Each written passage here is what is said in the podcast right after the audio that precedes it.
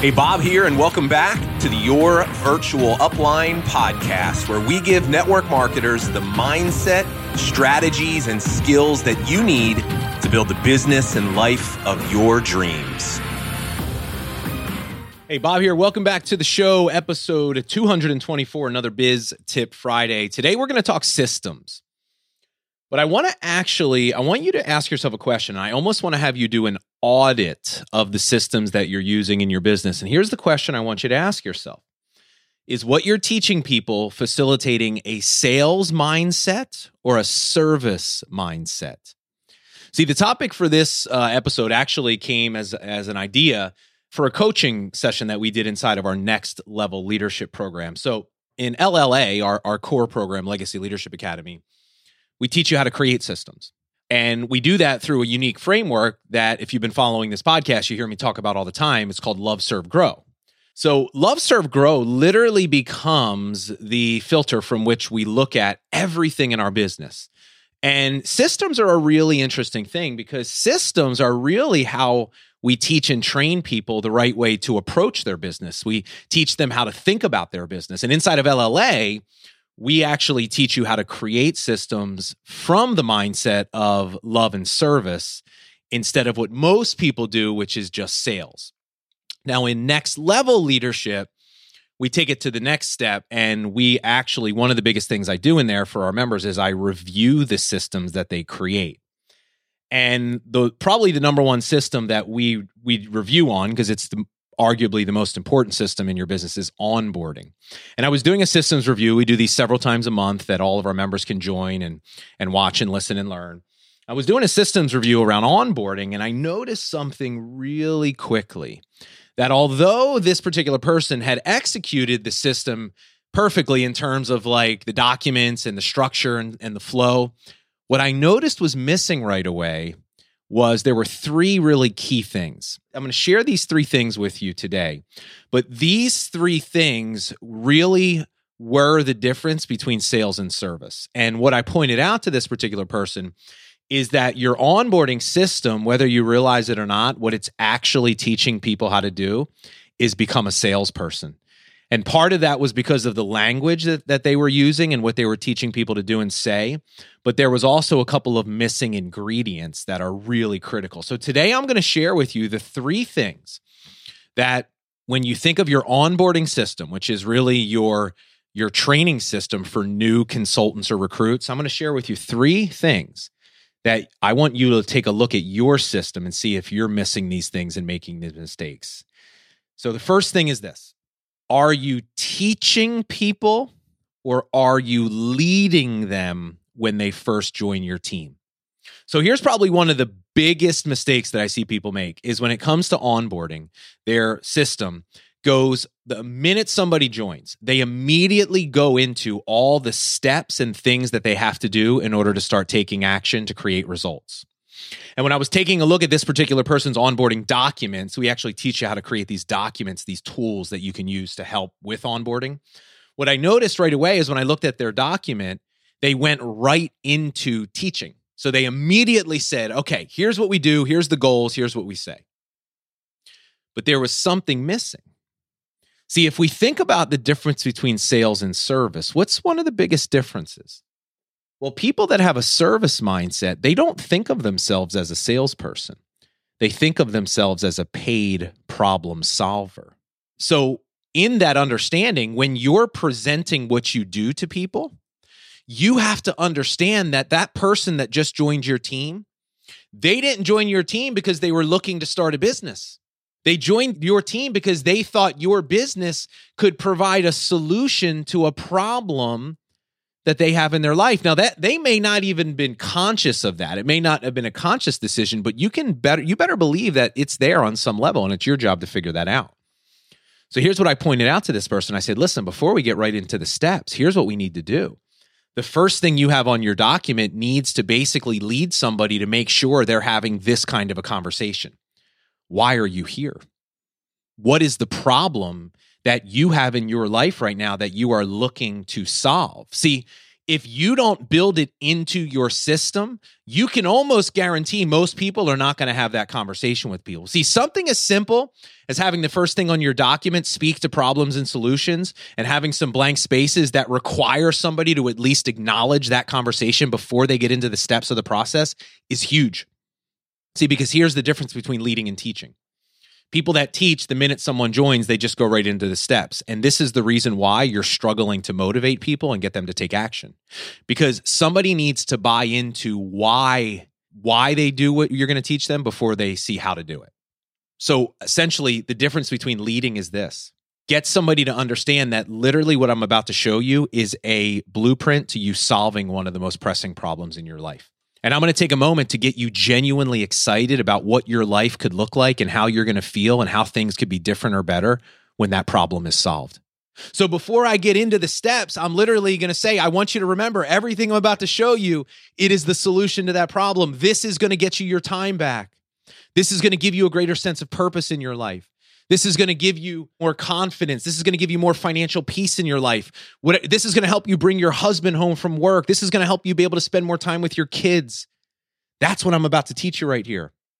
And we take some time to figure that out in the beginning because we need to start making that connection right away. See, because if we can see, if they're looking at their business just from a sales perspective, what do you think they're going to go talk to other people about? They're just going to sell them on the money and the, the features and the benefits and how great things are. But that's not why people buy. See, if you can get them to truly looking at their own business as a vehicle to help them solve problems, what do you think then they're going to talk about with other people? Problems and solutions. That's service. That's what really makes people successful.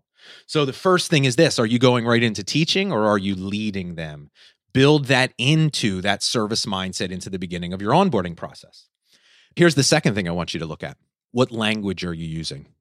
Language is such an important part of training and of psychology because the words you use will literally reinforce the core identity and the beliefs that someone has. And as I was looking at this person's document, it right away what jumped out to me is there was just a bunch of sales terminology there.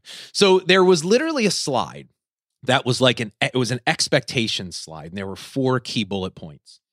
And one of the bullet points was, you know, that prepare for people that are negative. There's going to be people that are not going to support your business. Just know that that's part of the journey. And I was like, okay, I get it. That's a good thing to do, right? We used to call that the rejection rocket, right? They're, one of their close family members or friends tells them, no, it won't work. And then it's like, boom, their business explodes. So I got that part. But then there was some other curious things on there. And one of them was best comp plan. And I was like, okay, all right, that's all right. Well, that's interesting. And then the next one was something around you know, car bonuses and commission, or it, it was basically just selling like the benefits of the comp plan, getting into the details. And I said, "Can I can I ask you a question here?" I go, let, let me first off, not for nothing. Let me ask you a question. How can you claim best comp plan anyway? Like by whose measure? Have you literally studied every single compensation plan out there? And they're like, well, you know, the reason why I'm saying that is because like I know there's a lot of people that are negative to network marketing, and I know they're gonna have people say that they can't do it. Oh, the other one was like billion dollar company, so many customers, and I just want to build some credibility and I want people to be confident that like if somebody tells you it's a scam, that it's actually not, that it's really good. And I was like, okay, I get that, but here's what I want you to understand.